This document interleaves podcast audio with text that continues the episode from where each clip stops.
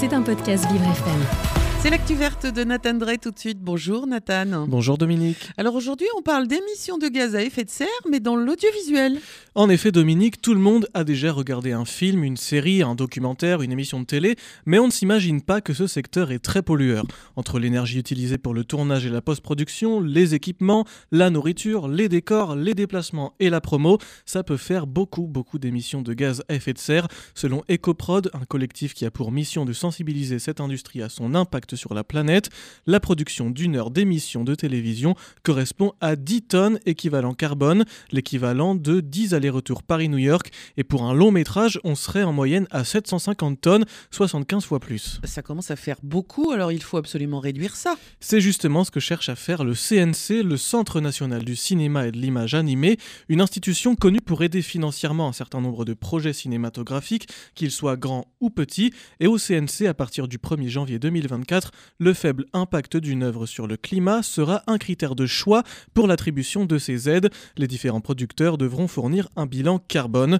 Et pour aider à réduire leur bilan carbone, les différentes sociétés de production font appel à des éco-managers. France Info a pu parler avec Étienne Labroux, qui a une carrière d'auteur et réalisateur, et qui est désormais l'un d'eux dans le cadre d'un reportage.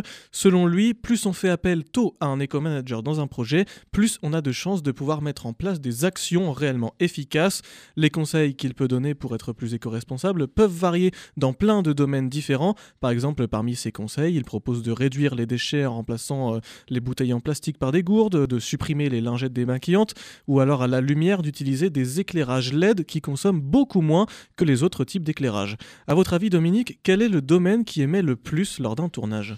Alors, je sais pas, allez, je vais dire les transports.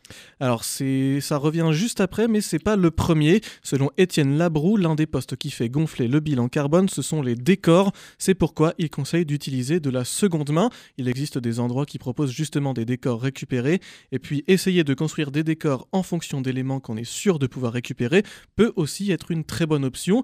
Et puis, là où l'impact peut encore être réduit, c'est au niveau de la nourriture. Ici, ce qu'on va recommander, ça va être de se fournir localement de limiter, voire supprimer la consommation de Je cite Étienne Labroux, un repas avec viande rouge a 14 fois plus d'impact qu'un repas végétarien. Multiplié par le nombre de repas servis sur un tournage, c'est un impact réel.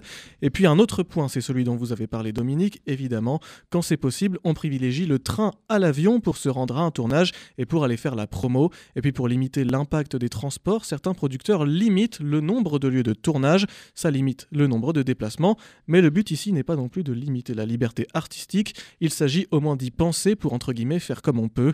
Et puis petit bonus, l'éco-manager précise qu'être plus respectueux de l'environnement passe aussi par les messages véhiculés à l'écran. Je cite, par exemple dans une cuisine, on va intégrer dans le décor des poubelles de tri ou des bocaux en vrac, et ce dans des œuvres qui n'ont aucun rapport avec l'écologie. Comme quoi, on peut réduire son bilan carbone dans plein de domaines différents, et pas qu'à la maison. Absolument, faut que tout le monde s'y mette. L'active verte de Nathan Drey, à écouter tous les matins dans le 7-9 de Vivre FM. Merci Nathan, à demain. À demain.